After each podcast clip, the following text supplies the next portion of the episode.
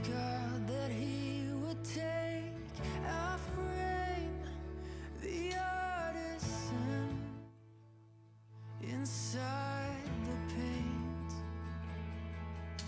or breathe the very air His breath. Well, good morning, everyone. Is Bernice the only person here? I know there's not a crowded room, but there's a couple people. Good morning, everyone. All right. So it makes me feel like I'm not entirely alone. But welcome to South Coast Community Church uh, for the small group we have here, and also for those folks joining us online uh, from home. I just want to open with a word of prayer this morning. And uh, Father, we just invite you here into this place. Father, we ask that wherever we are, that right now you help us to just settle down, to enter into your presence. Father, we ask that you remove the distractions, the anxieties, the fears, the, all the noise, and help us to listen instead of the noise to the still small voice. So, Father, permeate this place with your power and your presence and have your way. In Jesus' name, amen. Well, uh, the past few weeks we've been lighting the Advent candles, and so we lit the candles of hope and peace and joy, which I'm going to do again now. And then this morning, we are lighting the candle of love. And I want to read uh, from Scripture, I want to read from John chapter 15, and I want to read verse 12 and 13. This is my commandment that you love one another just as I have loved you. Greater love no one has no one than this that one lay down his life for his friends. And so this morning uh, we look at the life of Jesus. We're going to talk about faith. We're going to talk about what it looks like to have faith, to walk with faith, especially now in the midst of difficulty, in the midst of uncertainty. I'm going to ask the worship team uh, to come up now. And if we could stand and we'll just pray as we transition.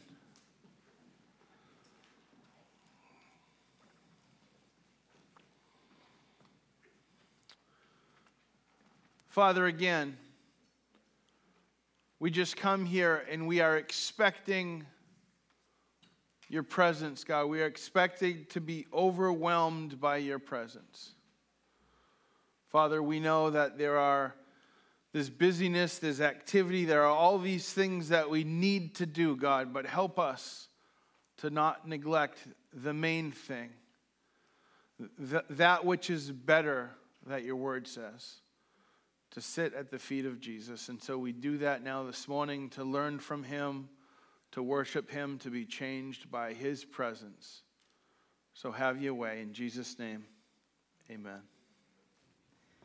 I just wanted to speak on that love that Pastor was talking about, um, and, and particularly to do with this season and the miracle of birth of Christ that we talk about, um, which Genesis 2 3 tells us that Adam being our federal head, we all fall into that curse of death and sin. And that's the bad news, like Pastor always t- tells us we have to know the bad news before we know the good news. Um, and Romans 5 15, though, it tells us that a gift was given one who died for all, for all sin. And the thing is about that miracle birth, there's this detail in it um, that is very important that sometimes we can kind of read by and brush through, but it says that he was conceived by the Holy Spirit, which makes him not under that curse of death. Because he would not be able to become sin for us and take on the sin of God and take on his wrath if he was not fully God and fully man. But because he was conceived by the Holy Spirit, he, is a, he can take on our sin because he was perfect. Amen. But this morning we're going to begin with just um, some songs of praise um, for who he is, for what he did. Amen.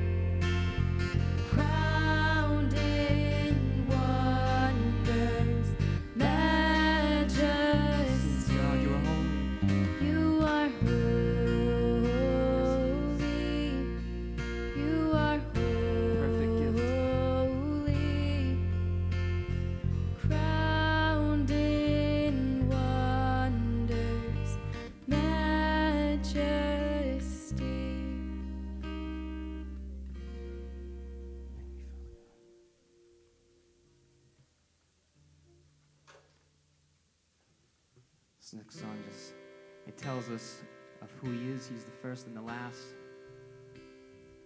The heavens declare his righteousness, and he is worthy of all praise. Amen.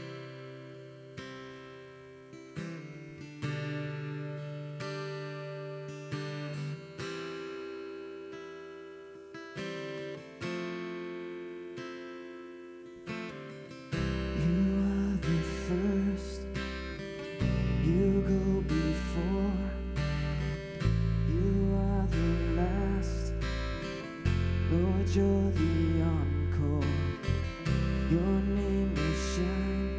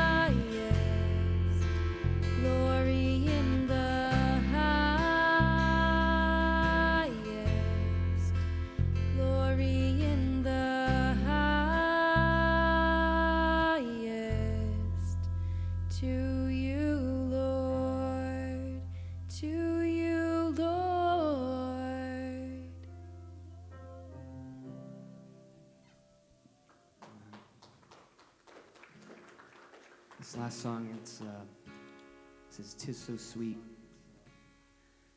Charles Spurgeon uh, once said, "The earth has no words that can convey the holy calm of a soul leaning on Jesus."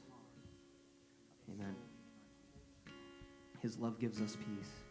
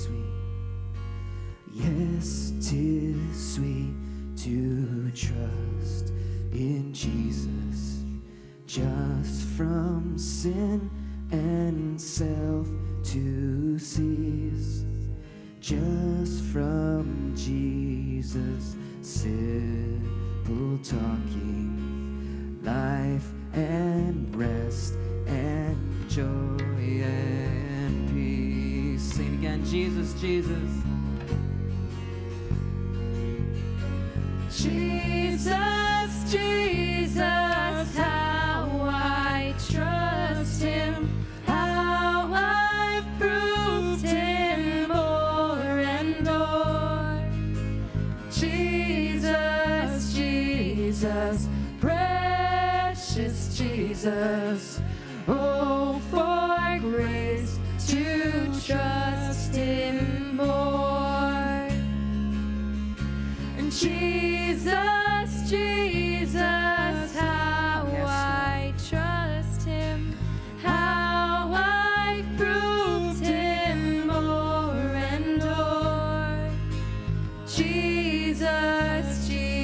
Jesus, precious Jesus, oh for grace to trust Him more. One more time, Jesus, Jesus.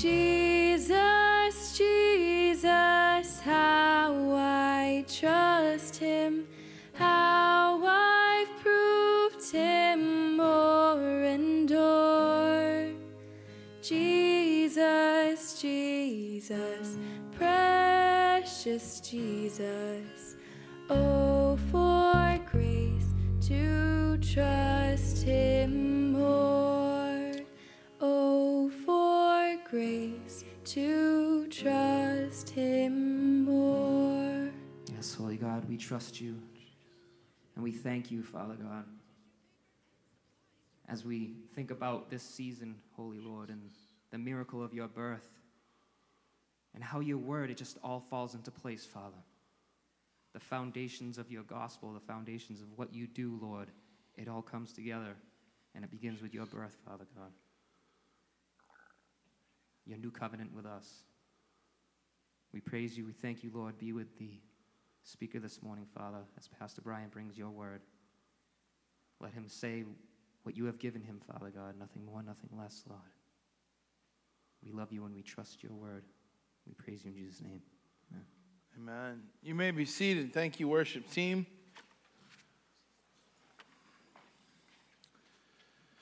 Well, I don't know about you guys, but I had a week. Anybody here have a week, you know? One of those weeks where it's, you know, it starts off bad and it seems to get worse and every time you're kind of waiting for you know, something maybe to get better. It, it doesn't seem to get better. It's just been a week. And I know I'm not the only one who's had a difficult week or month or few months. And so there are those of us who will find ourselves maybe right at this moment in the midst of a difficult situation. And maybe you're not particularly and so, good, that's, this message is for you too, because there are those of us who need you.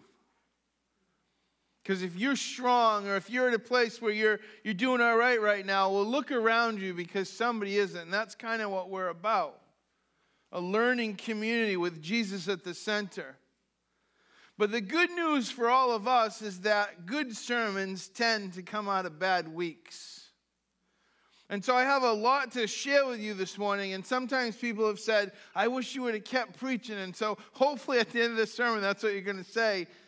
But I'm gonna, there's, there's, there's a lot of material, and I want to get through it because it's important. Especially as we as we look at the season, but also as we look at not only the holiday season, but the season we're in spiritually and as a church. Sometimes, you know, in the, in the midst of our struggle, we, we can't see Him working. We, when we look back, when we look back at times of difficulty, we can see God's hand. But sometimes in the midst of it, it seems like He's silent. It seems like, you know, we want to have faith, but it seems like, you know, where is God? And so this morning, I want to talk to you about faith. The title of the message is You of Little Faith, and we're going to talk about how I got there. But the premise is this God is a good God, and He makes Himself known, and I would say even particularly more so in the struggle. That Christ has come, that the light shines in the darkness. And so I was praying about this week's sermon, and all I could see, all I could sort of think about was like a storm. And I'm like, Lord, I just, like, you know, it's, it's a storm. I don't even know. That's what the image, that was the word. It was just like, it's a storm. Like, what am I going to preach on, Lord? It's, it's supposed to be, you know, peace on earth, and we're supposed to be in this season, and it's a storm. And as I'm saying this, and as I'm kind of I'm, I'm preaching, you know, the general busyness of the season, and I'm preparing sermons, and I got Christmas Eve, and I got a final project due for school. And then in the middle of all that, this week, I had some really difficult things happening with people close to me, you know, that I love, and, and they were going through some things, and that affected me. And then we had some loss here in the family that you've heard about here in the church. We had some loss. And I thought of all this and I thought, Lord, how can I, how can I, there's, this, there's just a storm, there's all this loss and grief and anxiety. And I felt like he reminded me of this story and he brought me to the scripture in Matthew 8 24. Suddenly, a violent storm came upon the sea. And as I started to read, I'm like, that's it, right? That's what it feels like. It's unexpected.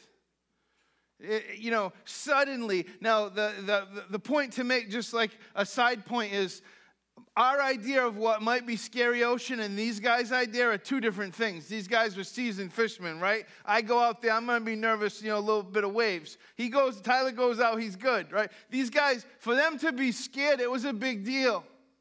Suddenly, a violent storm came upon the sea Suddenly, even people who thought they knew what this was supposed to look like, even people who were seasoned veterans looked around and said, Wait a minute, this is unexpected. This is sudden, this storm. Aren't they always? So that the boat was engulfed by waves, but Jesus was sleeping. And I read this and I'm just like, That's it. That's what I feel like. I feel like suddenly a storm came. I'm prepared for storms. I know what storms are supposed to look like, but not a storm like this. And Jesus, it kind of feels like you're asleep, if I'm honest. I mean, maybe I'm just the only one who thinks like this. The disciples went and woke him and they said, Lord, save us, we're perishing. God, this COVID thing and the economy and, and, and my job and, and, you know, the politics. And God, like, what are you doing? Are you sleeping? You of little faith, Jesus replied.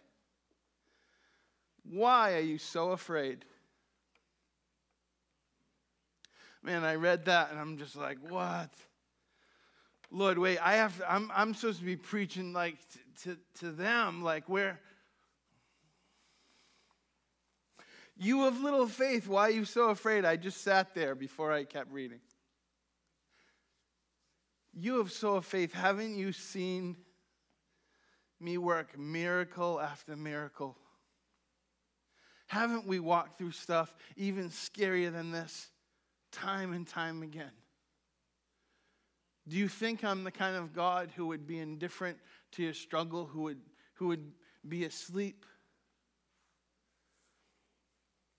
And he got up and he rebuked the winds and the sea, and it was perfectly calm. And the men were amazed and they asked, What kind of man is this?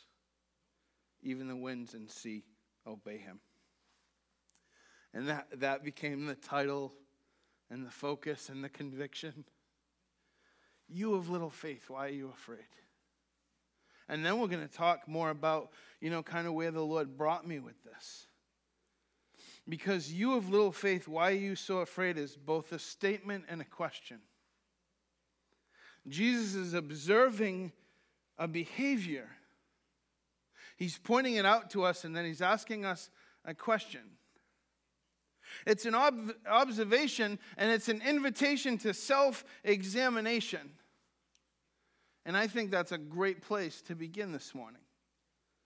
To an observation and an invitation to self examination. Now, maybe you're not in the place where when Jesus looks at you and says, You have little faith, maybe right now, maybe that's not where you are. Praise the Lord. But I think you'll get there. I think, you know, we get there. We have those weeks, those days, those months where we have to ba- basically receive that, that rebuke, that mild, gentle rebuke of Jesus that says, You have little faith. Why are you afraid? What are your eyes focused on? They can't be Jesus. And so, with all our discussions and preaching and teaching on, and all of our understanding of faith, I mean, faith, if you would say, you know, I'm, I'm a faith expert, right? I mean, isn't that kind of what I do for a living? I'm a, I'm a faith guy. I can tell you all about faith. I can repeat the scriptures on faith. And so I think if we're really honest, far too often, when we have the opportunity to really exercise our faith, we falter. I, I do. I do. I falter. When I have a chance to really walk in faith, what am I doing with that? My prayer this morning is that we can be honest with the Lord, that, that together that we can be here, that at home that we can be there, and that we can prayerfully ask the Lord to show us these areas. Because this morning we're going to talk about faith and we're going to talk about what faith is and it's living and active and it's life changing. And so, Father, have your way, Father. I pray, as Izzy prayed, God, that your power, that your word go forward, that you remove anything that's not of you, that anything that's a distraction, that's secondary, that you take it away, and that the power, the truth of your revealed word remain. Father, convict us to change us, break us to heal us, and make us whole. We love you and we thank you in Jesus' name. The writer of Hebrews defines faith as this it's confidence in what we hope for and assurance of what we do not see. Or it's the certainty of things hoped for, it's a proof of things not seen. It's not wishful thinking, it's not groundless hopefulness. Faith is an important word in the Bible. In fact, faith is where the promises and the work of God are made real to his redeemed. And so, again, we memorize the scriptures, we understand the principles. And so we could repeat if we started to talk about faith, you and I, and we could say Ephesians 2 8 through 9, we're saved by faith. We could say Romans 1 17, we live by faith. Romans 4:13 we receive righteousness by faith. Romans 5:1 we're justified by faith. 2 Corinthians 1:24 we stand firm in our belief by faith. Galatians 3 we receive the promise of the spirit by faith. We do God's work by faith, 1 Timothy. Galatians 5, we wait for the return of Christ by faith. And we can memorize these scriptures. And we understand well the theological principles and so we have these things that we understand well in our head. We've never really had an information problem.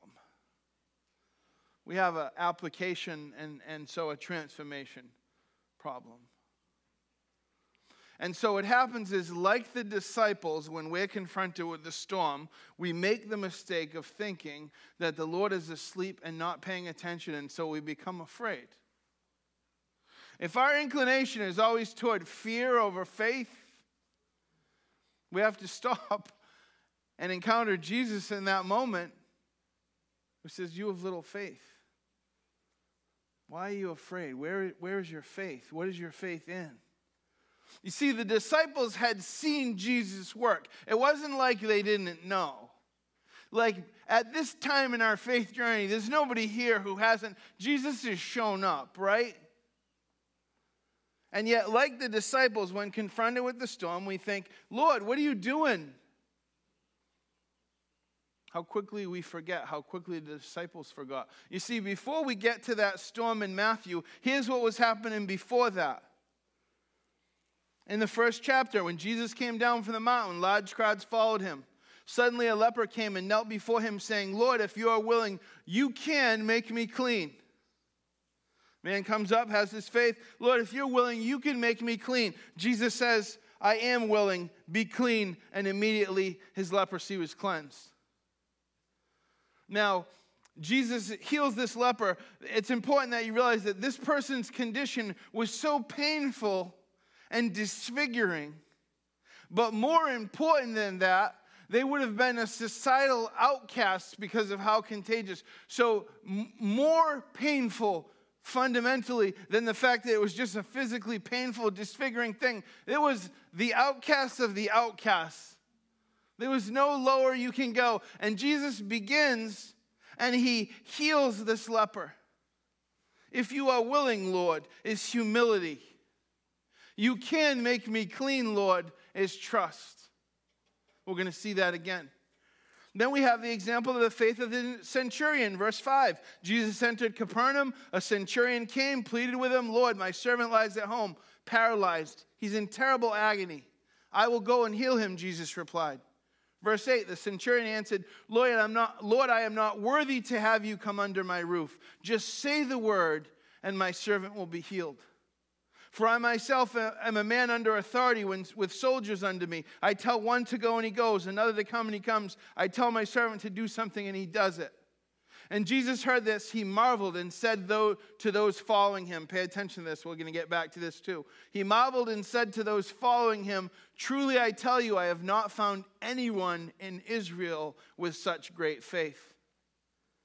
More healing. He goes to Peter's house. Verse 14 Jesus arrived at Peter's house. And I'll give you these scriptures, but uh, there's a lot of stuff I want to get through this morning, so I'm trying to get through this quickly, but I'll get all this to you. I can get the notes any week. When Jesus arrives at Peter's house, he sees Peter's mother in law sick in bed. He touches her hand, the fever left her. She got up, began to serve them. What if, What if after we receive our touch from Jesus, we get up and begin to serve him? Because some of us, we've gotten touch from Jesus. Like some of us, we had an encounter and he touched us and he's healed us and he's released us and he's done this stuff and we're just sitting around now. We were healed to serve.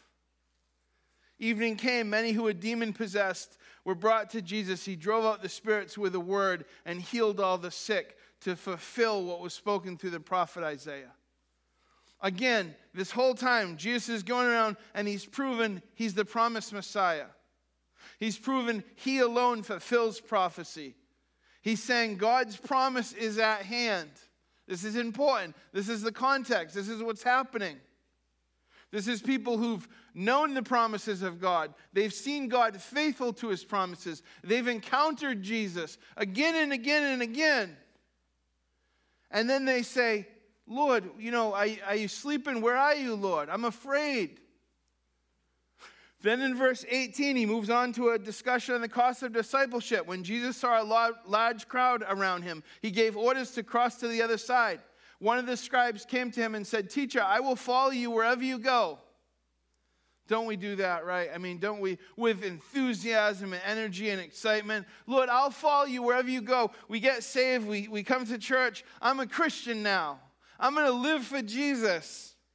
And you'd think that Jesus would be like, oh, you know, kind of like, you know, you know, almost like sugarcoat the journey and be like, okay, well, you know, that's cool. Yeah, glad you're on the team, buddy. Like, you know, something. I don't know. Not what he says. And Jesus goes, Foxes have dens, birds have air, in the air have nests. The Son of Man has no place to lay his head. so Jesus is like, Well, you'll follow me? You're going to give your life to me? You're going to be dedicated to me? Okay, just, just point one you're going to kind of be homeless. Like, I mean, that's kind of like, right?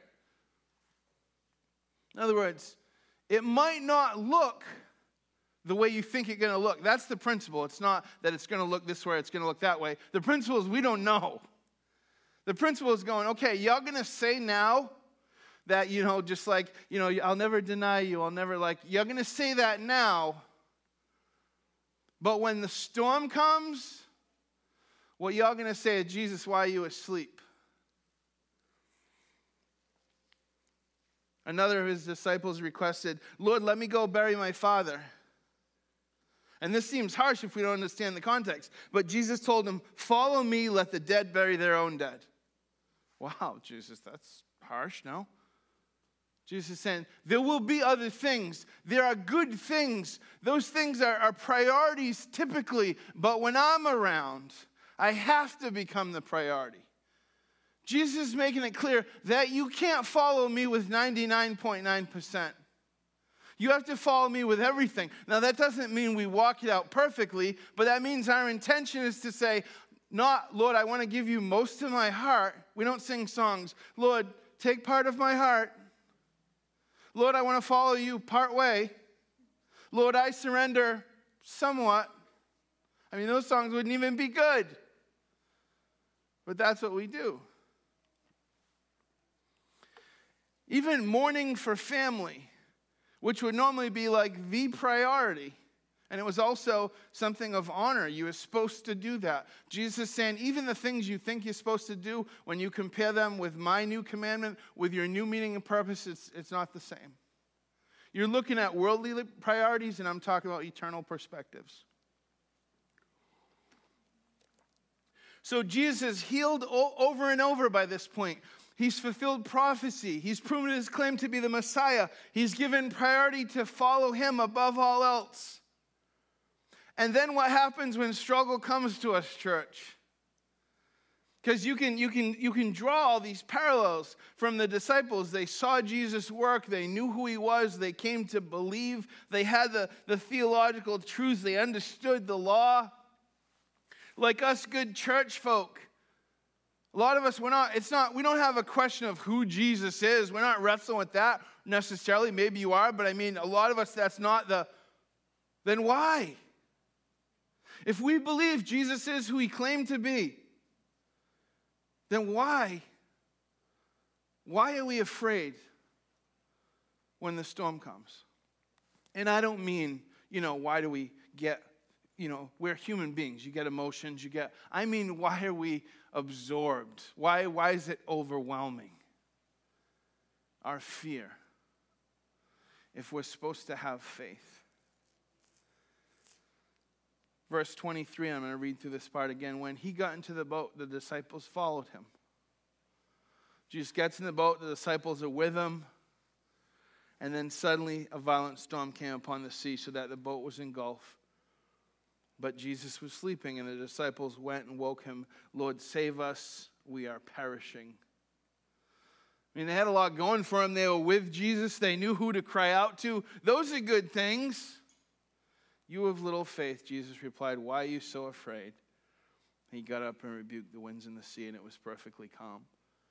And the men were amazed and said, What kind of man is this? I was having a conversation with someone about difficulty of feeling close to God. Right now, this said this person was saying how God seems distant. And I encouraged them. We were talking, and we were talking about prayer and scripture and talk for a while. And, and uh, my tendency is to, is to preach because I have a passion to preach. Um, but I, you know, I was, it was a conversation. I was encouraging and, and not so much preaching. But I want to preach now because that's a question for all of us. There's nobody who, who walks with Jesus who doesn't at some point get to the, the place where they say, How do I have faith when God seems silent? How do I persevere in my faith walk when, when things are tough, when God seems distant? How do I do that?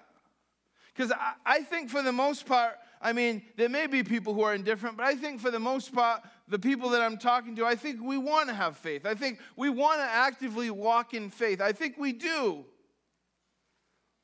But I think it's easy for us to have faith when we're comfortable, when all is well. It's easy to have faith when our team is winning, our candidate is in office, we like our boss, we have money in the bank. Those are times when it's easy to have faith. You know, I tell the guys in Teen Challenge, it's easy to be a Christian here. It's easy to be like, you know, where's Dave, right? It's easy to, you know, say I love Jesus in the program with everybody saying they love Jesus when you're out there and everybody's saying they love everything else, right? Then do you stand up and say, I love Jesus still? Matthew 15, 21 through 28. Leaving that place, Jesus withdrew to the region of Tyre and Sidon. A Canaanite woman from the vicinity came out to him, crying out, Lord, son of David, have mercy on me. My daughter is demon possessed and suffering terribly. Jesus did not answer a word. So his disciples came to him and urged him, Send her away, for she keeps crying out after us. I got to, I got to tell you, I mean, and we're going to go through the whole thing, but as I'm starting to read this, I don't know, you know, where you've done. This has always disturbed me. I don't like anything about this story. And we're going to, we're going to talk about it. Jesus did not answer a word. I don't even like that. Because Jesus, this woman's coming to you, and she's suffering terribly because her daughter's demon possessed. If you're a parent, like, there's nothing worse than when your child's sick, and there's nothing worse when your child's sick in a way that you know there's nothing you can do. I mean, think about that because we read these stories and they're just kind of stories, but think about that. She has a child, and there's nothing medical science can do, there's no medicine. She has a child who's suffering terribly. And what is she, there's nothing she can do. Consider how helpless she must have felt. How the, the level of, of, of profound grief and turmoil and difficulty. And then it says, Jesus did not answer a word. And that just doesn't seem right. Why? Jesus when this woman is before you suffering, do you seem silent? And if I didn't know Jesus, if I didn't understand from the rest of Scripture and, and, and all the experience I have with Him, and if I didn't know the truth of who God is, I wouldn't, I wouldn't, it, it would be difficult. But I have to know He must be doing something else here. So then his disciples come to him and say, Send her away. She keeps crying out after us. Now, what they're probably saying is look, whatever she wants, just give her what she wants so she can go away. She's annoying to us. They weren't saying, Jesus. This is very important. They weren't saying, Jesus, you know, we know we've seen you teach and we've been with you and we know how we're supposed to behave and all that. And this woman, look at her, Jesus. She's suffering. You know, her daughter, like maybe they were like, she's annoying. She's gonna, Jesus, this whole time, yap, yap, yap. You see her over there? Can you do something? Can you get rid of her, please? That's literally what was happening. And so then Jesus goes from being silent, and then he says this I was sent only to the lost sheep of Israel. Now, scholars have debated whether or not he means all of Israel is lost sheep or specifically to those lost. I tend to think he means all of Israel as a nation is lost sheep, and it, he talks about it in Matthew 10. But I think what Jesus is saying is, I primarily came to call the chosen, to call the nation of Israel, to call the original plan of God, the people who were separate and set apart, back into repentance. My priority is to call those people back. It's like, okay, so Jesus, you went from ignoring me in my struggle to now coming at me with some, like, it just doesn't seem fair. It's going to get worse. The woman knelt before him. Lord, help me, she said. I mean, what does she have to do? She's come before Jesus. She's begged him, My daughter's suffering terribly. First, he ignores her. Then he says he didn't come for her. And now she gets down and she's begging, Lord, help me. So we know Jesus, I mean, he's going to say something nice and encouraging now. 26, it is, he replied, It is not right to take the children's bread and toss it to the dogs. Now, I don't know about you, but I would have been, I would have been discouraged when he ignored me. Like at that point, when I finally, you know, if I came to God, finally got to that point where I came to God and I was like, my child's suffering terribly, and I hear silence, I'm out of there. I mean, I've done it, right? I'm not going to persist when he seems silent. What if I did? And then, and then after I persist when he seems silent, now he's going to say something that I don't like, I don't agree with, I don't understand. So now surely I'm going to go away. But what if I didn't? What if I had the faith to stick around? Because all this stuff, it ties in. It's very important, it's very profound. You're going to see something that's unique about this woman and all of human history. This woman, the most unlikely of people, a Gentile, a Canaanite. And what does she say to him? What is her response? Yes, it is, Lord. She said, Even the dogs eat the crumbs that fall from their master's table. She's kind of, it's kind of little, little like a, a little fencing match. She's kind of giving it back to him. She's like, well, you know what? You may be right, but even the dogs get the crumbs. We're going to talk a little bit more about this exchange because there's a lot of nuance that's lost, and I'll explain it to you. But then Jesus said to her, Woman, you have great faith. Your request is granted. And her daughter was healed at that moment. The only person in all of recorded scripture at all, ever, that Jesus looked at and said, You have great faith, was this woman. The only other time he even mentioned great faith was the centurion, but he said it to the crowd. He said, I haven't seen faith like this in all of Israel. This woman was the only person who Jesus looked in her eyes and said, You have great faith. Because she persisted. She persisted when it seemed like he was silent, when it seemed like he was indifferent, when she didn't understand, when she was confused. She persisted. And for that, she got a, an increased measure of faith. She got an increased intimacy with Jesus. And she got not only the need to have her daughter healed met,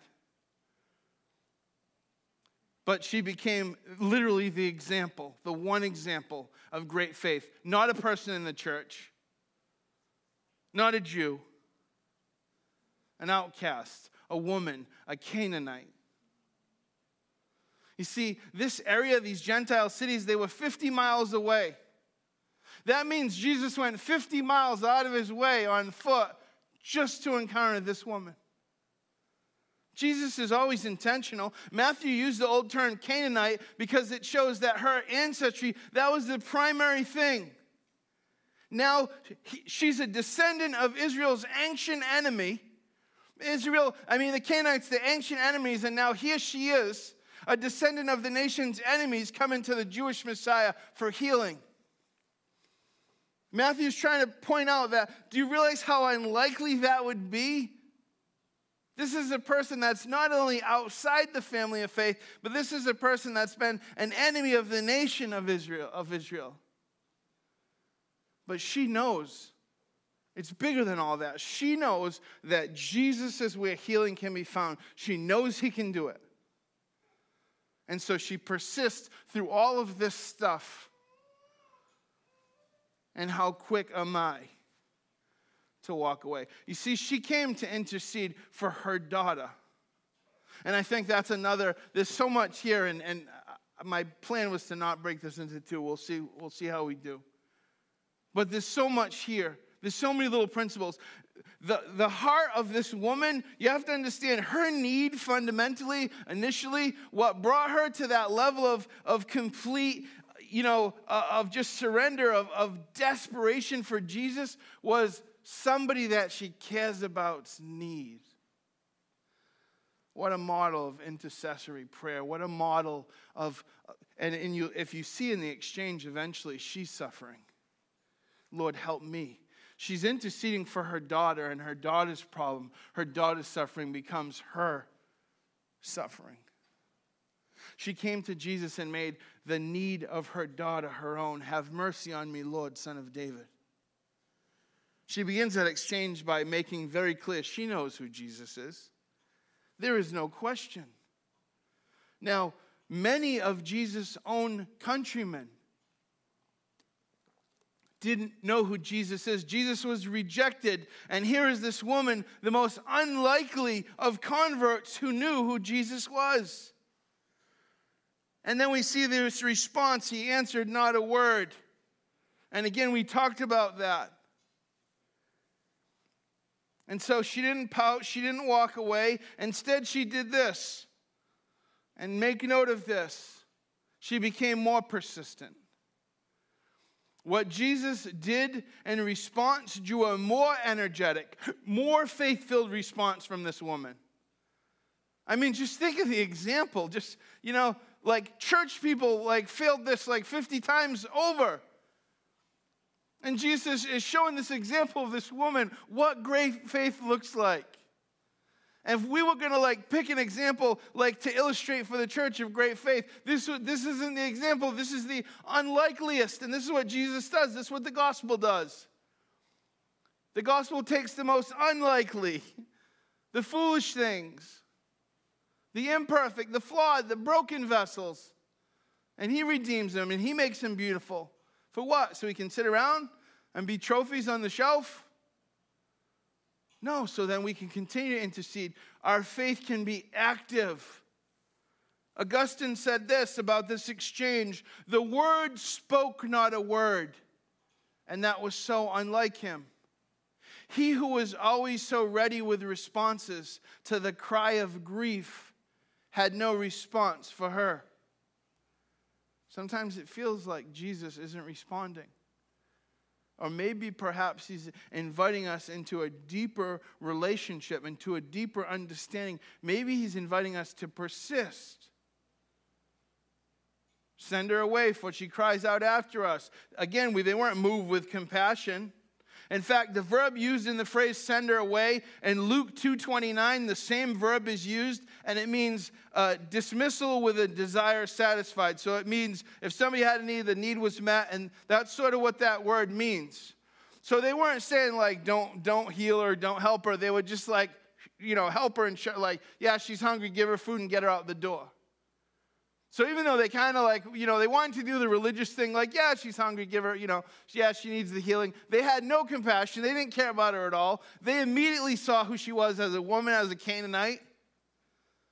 You know, scripture is so true about how flawed the disciples were, how they missed it again and again. We're talking about faith, and when we describe the faith of the centurion, which is a Roman soldier, and the Canaanite woman, the Gentiles, those are the people Jesus says have great faith.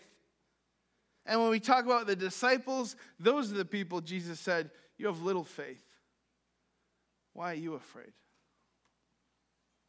I understand when people in the world are afraid and chaos, and I get it. I get it. But what about us? Jesus defined the focus of his mission. The disciples are irritated. They want this exchange to end, and Jesus wants it to continue. You got to notice that. That's important. Because there's a reason when the disciples say, Jesus, just send her away. Jesus just ignores them and continues. He's like, You guys are a bunch of knuckleheads. She's going to show you something if you shut up long enough to receive it. She's going to show you what great faith looks like. Boy, how often are we distracted when we think we're doing the religious, churchy thing, and there's somebody on the sidelines that knows that Jesus is where they can get a fresh touch and that want to get that fresh touch, and sometimes with obstacle. And so Jesus continues. And she continues in her persistent appeal Lord, help me. Spurgeon said this She could not solve the problems of the destiny of her race. She could not change the Lord's commission, but she could do that only thing we can all do she could pray. See, when it got to the point where, the, where it seemed like there was nothing else she can do, it seems like there were obstacles, she could pray. If as a shepherd he may not gather her, as a Lord he may help her. I urge you, Spurgeon said, who seek the conversion of others to follow this example. Notice she does not pray, Lord, help my daughter, but instead, Lord, help me. It's not good to take the children's bread and throw it to the little dogs. Now, this is, we tend not to understand this.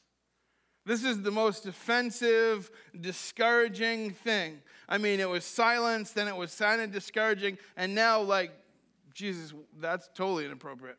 Like nobody was there. Jesus, like, Jesus, you can't say that to people anymore. You can't. That's bad. Jesus actually, what it, the, so I'm gonna I'm gonna explain the way it works. Jesus is calling her. He says one of the little dogs, and he's using little, and, and is you know we don't have the nuance, we don't have the volume, but they, they believe, and I think it's an accurate, it's not just like speculation, that he was using little as a way to sort of soften the harshness. He's understanding the way that culture has defined, and he's understanding the words that have been used against her. And so he's, he's sort of playfully saying this. So he basically says, Are you one of the little dogs? And it's softening the traditional, it's a Jewish slur, slur toward the Gentiles. The Jews would call the Canaanites dogs. They were less than human. It was a, it, it was a slur of the day. It, it wouldn't, it, the meaning was understood. It called them dogs in the most derogatory sense. So again, we don't hear the tone, we don't hear his words, but they suspect it was a playful tone. And what we know it does is it invites a greater faith in the woman. The harshest word, the word dog, contains a loophole. And it says this this is a Bible uh, thesaurus I was looking at. It says the word dogs does not compare Gentiles to the dogs without. This word specifically, this phrase little dogs, was not the Gentile dogs that were in the street, but now Jesus is using a phrase that would mean the household dogs belonging to the family. This dog actually does have a portion, though it's not the children's portion. So Jesus is sort of playfully having this dialogue with her and she p- picks up on it right away and she understands what he says. And so that's why she immediately responds and says, Well, you're right, Jesus, but even those dogs, even the dogs that are in the family, they don't get the children's portion, but they still get a portion. So again, that's it's it's not he's he's You know, if we don't understand from the very beginning that when Jesus, in his, in his silence and in his explanation and in his, what he's inviting is her to take steps of deeper faith, and we know at the end that's exactly what happens. So Jesus understands this dialogue. But so she says, even the little dogs eat the, the crumbs which fall from their master's table. Again, her response was one of great faith. It was as if she said, Jesus, I understand the focus of your ministry is to the Jews. I understand that the Jews have a special redemptive place in God's plan, but I also understand that your ministry extends beyond the Jewish people and extends to me, and I want to be part of that blessing. It's especially meaningful in light of the increasing rejection of Jesus by his own people. So it's important, and what Matthew's trying to point out is like, look, the Jewish people, the church people, they got it wrong again and again and again and again on who Jesus was. And here's this woman, the unlikeliest, and she gets it right. And she's saying, I wasn't a Jew, I wasn't a favored, but don't I at least deserve the crumbs? The religious people were taking everything they had for granted, that they were thinking they were deserving of, then they were, that they were not. Get this, get this. The religious people, the people that were the recipient of God's promises, of God's grace, of God's special calling, neglected it, minimized it, didn't compare, took it for granted. They thought they were deserving of it. And here's this woman who acknowledges that she's deserving of nothing, but she's just asking for a little bit. Everything the woman does and everything that Jesus does is incredibly telling and incredibly profound and incredibly impactful. The problem is not that Jesus is treating this woman as less than. Jesus is very deliberate. He's pointing out to the hearers, to the Jews, that she's coming from a place of submission, from a place of humility, from a right understanding of who Jesus is. And in the flow of Matthew's gospel, there was more and more of this Jewish religious establishment not wanting to receive. You see it all throughout his writings that he was pointing out that Jesus came for the Jews and they rejected him. And yet, in the midst of this, we see these two faith filled words. She didn't argue with Jesus. Her response, her faith filled response, was yet even. I understand, Jesus. I understand who I am in light of who you are. Yet even.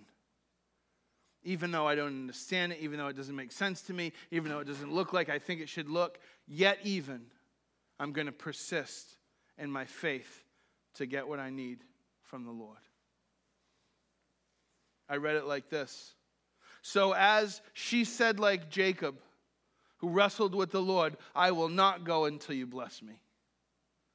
And as he, like a prince, so she, like a princess, prevailed with God and obtained the things which she desired. She got what she wanted. In fact, she got more than she wanted in that exchange with Jesus. We see it with Job. We see it with Paul. We see it with Jacob. We see it time and time again when people persist in their faith when it doesn't look anything like they think it should look. And Jesus answered and said to her, O woman, great is your faith, let it be as you desire. And her daughter was healed from that very hour. Finally, she received the most encouraging word for Jesus. I read a story of this woman in China, and she has a ministry and she passes out Bibles. And I want to share a little bit of her story I read about. Her name is Xu Ming. And when you meet her, you can't help but notice her hands, they're badly deformed. In her own words, she tells the story. During the 1960s here, the police were very brutal to us. And so one day they came to my door and they shoved me aside. They ransacked my home. They tore apart books, photos, and many of my precious keepsakes, destroying them. Now again, we, you know, we read stories and, and sometimes they're just, they're just words, but Picture that. Someone rolls up, comes to your house, kicks the door in. You got family pictures like they're ripping them up. Like, what state would you be in? I knew they were looking for one thing, she said Bibles. And underneath my stove, they found one. I knew they could have killed me right then and there, but instead they laughed. They told me to give up that silly book, but I refused again and again. I refused. So they took me outside to a large open area in the city. And in front of a crowd, they tore off my dress, leaving me naked standing there. I clutched my Bible to my breast and bowed my head. The soldiers thought I was ashamed, but really I was just praying. For three hours, the soldiers laughed at me and spit on me. They stomped on my back while I was face down in the dirt. And as I groaned with pain, one of them began to beat my hands with a lead pipe. To this day, it was the most excruciating pain I have ever felt. They hit me again and again, and eventually my hands had no more feeling. I remember the Bible falling from my hands into the dirt. It was the last time that way I was able to hold a Bible. 35 years later, Shuming's hands are still deformed, but she's holding Bibles again. And on the busy street in the middle of Shanghai, she smiles and bows and continues to disappear into a swarming sea of people, clutching God's word as tightly in her heart as she did all those years ago, ready to endure for the cause of Christ. T- For this, to this day, she continues to risk her life to get the life saving, life giving, living, active, piercing to the human heart hope of the gospel to people who need to hear the truth about Jesus. Do you think this woman's faith has been tested? And yet she has a joy and an excitement about sharing God's word. And so here we see this remarkable faith forged, no doubt, out of adversity. And so I ask you, when was the last time you shared the message of Christmas with somebody? In a country where we can, where we have resources and opportunity, and we have ministry support. I think part of our problem, church, is that we still think God wants us to be comfortable. I would tell the guys at Teen Challenge all the time it's pick up your cross, not your hula hoop. Yes, it's an invitation, death to self, ultimately to life, but the death to self part comes first. God is a good father, absolutely. And as such, he is ultimately concerned with our growth. If my concern was only what my kids think is their comfort, if I looked at my kids and every time they said, Dad, I want to be comfortable, I said, I love you. I want you to be comfortable too. I would destroy them. But I say, Well, I know a little bit better than you. Why? Because I want them to grow, because I want them to mature, because I want them to be successful. And yet we come to God and again and again we say, God, I want to be comfortable. And when He tells us, but I don't want you to be comfortable. I want you to persist in your faith. I want you to keep coming when it seems like I'm silent. When I say something you don't understand, when, when you read something you don't understand, I want you not to continue to run away from me. Oh, you of little faith. Why are you so afraid? We don't want to be afraid, but we keep running to things other than Jesus. Paul, Romans 5 1 through 5 writes, Therefore, having been justified by faith, we have peace with God through Jesus Christ. That's our condition. It's like, look, we're justified by our faith. We have peace through Christ, through whom we've attained introduction by grace and to, by faith into this grace which we stand and we celebrate in hope of the glory of God. Paul's going, look, this is who we are. There's all these promises wrapped up. That's the reality. He's taking for granted. He's saying, look, the people I'm talking to right now are the people who understand that. They've been justified by faith. They have peace of God through Jesus Christ. We've obtained introduction by faith into this grace. We stand right now on this grace. We celebrate and hope the glory of God. And then he says this, and not only this, and this is the part we don't like, but we celebrate in our tribulations. We celebrate and our, we rejoice in our trials. We consider it pure joy, my brothers. Why? Because tribulation brings about perseverance, and perseverance, proven character, and proven character, hope. And hope does not disappoint, because the love of God has been poured out within our hearts through the Holy Spirit who is given to us. That's a promise. Why do we celebrate in our tribulations? Because they're going to bring about perseverance. We need perseverance to get through life. You know what else we need? Character. And you know what else we need? Hope. See, we don't like the process. We want to jump to where we just want to have we want to have a faith forged by fire. We just don't want the fire. Say, I, I want to be effective for Jesus like those people in the Bible. I just don't want it to hurt. To be uncomfortable. I remember having a conversation. We were helping somebody, and they were, you know, taking money from people, and all this bad stuff was happening. And you know, we got around and we kind of debriefed after, and you know, he was like, "Oh, this happened and that happened." And I remember saying, Nobody promised us that when we did the right thing, that it wasn't going to cost, that it was going to always work out the way we thought it was going to work out. But what do you do? You do the right thing anyway. You serve and you love and you follow and you walk in faith. See, here's two powerful and profound truths. Give me a few more minutes. Everybody still with me? We're good? I want to get through some of this stuff. Suffering purifies faith. For sure, for sure, for sure. I wish that wasn't true. I don't want to say it out loud in case God hears me, but it's true. And it's, and it's beautiful when He meets us in those places. I love when David says, Taste and see that the Lord is good. And I've preached on that, but that's the invitation, church. You can't taste and see from me. I'm telling you. My, my, in my heart of hearts, especially if you don't know Him. Taste and see that the Lord is good. Not all the other stuff that's out there. We know. We know, you know, the lies of faith. A suffering purifies faith, and faith is always active. It's always active. I'm coming to God and I'm, you know, I'm struggling and uh, about the storm because I'm looking at the storm. All through chapter 11, faith is in action. I'm going to get through this quickly, but verse 3, uh, Hebrews chapter 11, verse 3. By faith, we understand the world's been created by the word of God. But by faith, we what? Understand. By faith, Abel offered. Subject verb. By faith, by, this is my favorite one. Can you imagine this? By faith, Enoch was taken up so that he would not see death. And he was not found because God took him, for he was taken up. He was attested to have been pleasing to God. That's like the best one, right? God looks at you and goes, you're doing so good. Come on, buddy. No death.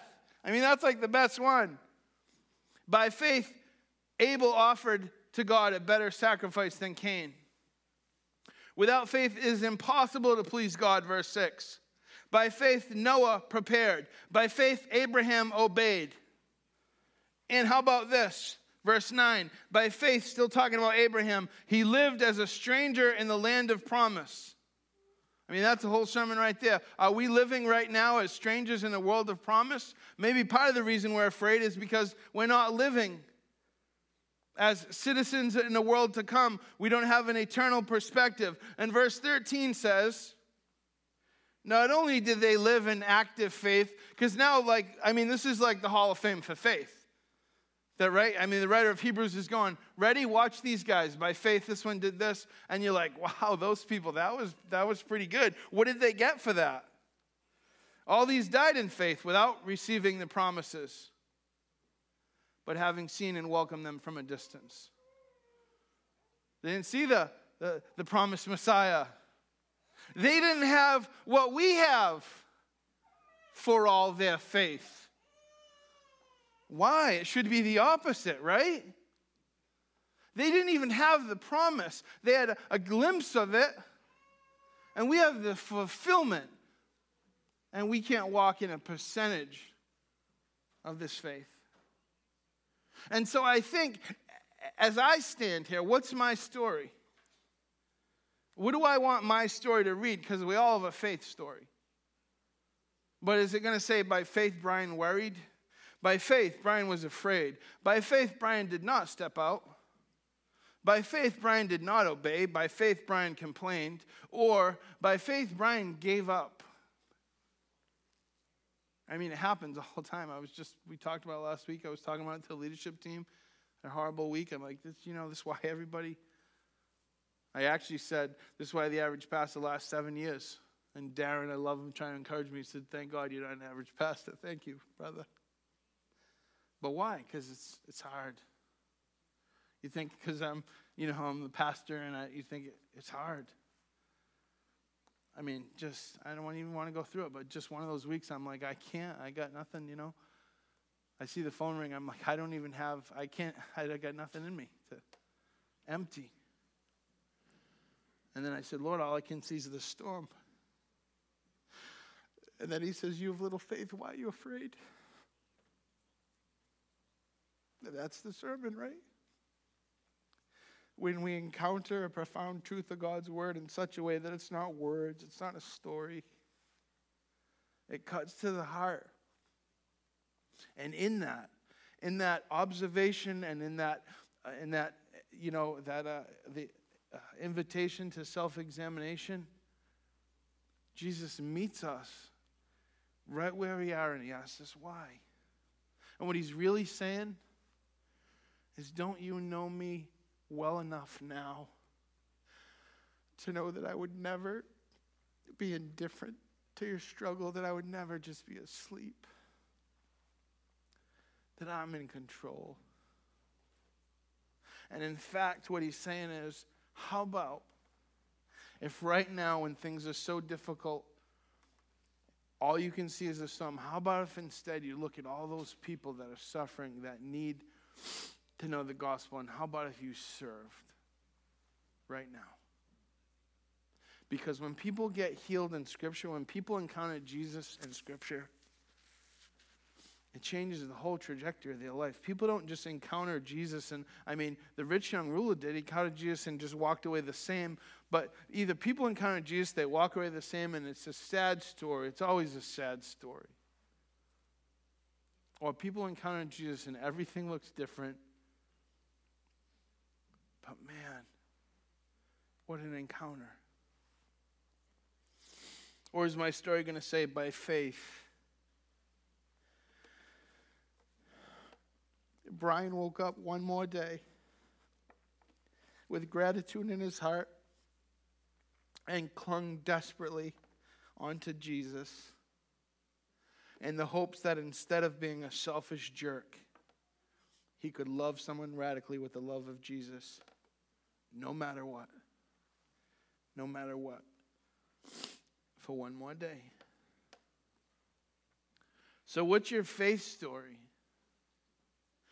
Because we have one, because it's being written, and each day we have an opportunity to grow in faith, to understand the truth.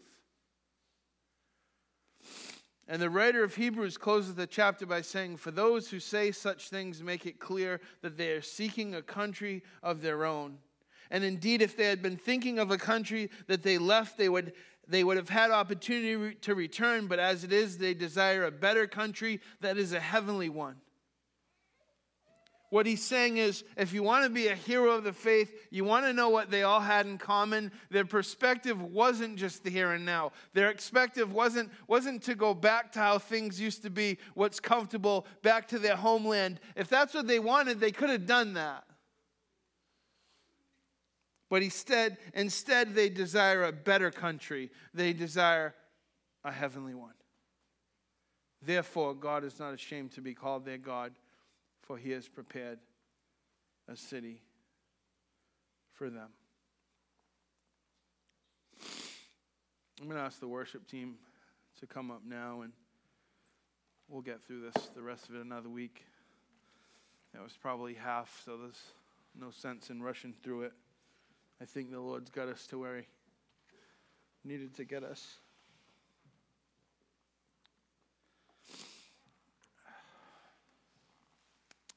Lord, we thank you that your word doesn't just leave us comfortably where we sit, but it penetrates deeply. Thank you that you love us so much that you tell us the truth, that you rebuke us, God. That you are intentional and deliberate with your exchanges, and that you invite us to a greater faith that when we bear fruit, you prune us that we may bear more fruit. Father, give us eyes to see. Give us hearts like Jesus. We don't want to just know about faith. We don't want to just talk about faith. Lord, we want to be a church that radically lives out our faith.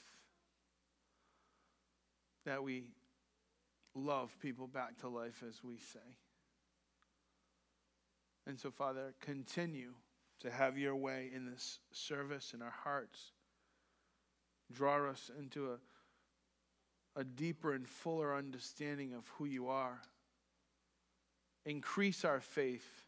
Give us an increased measure of faith, God, so that our faith could be active.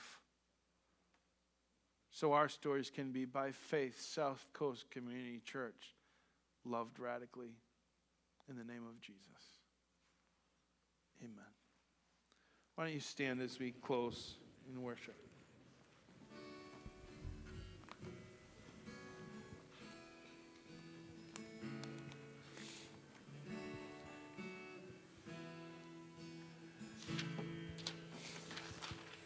O come,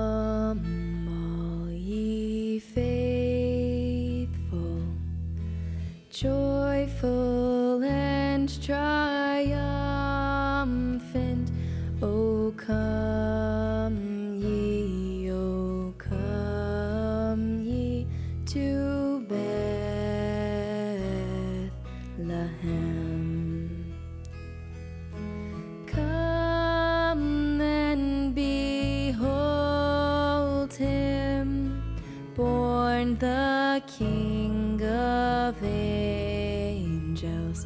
Oh, come, let us adore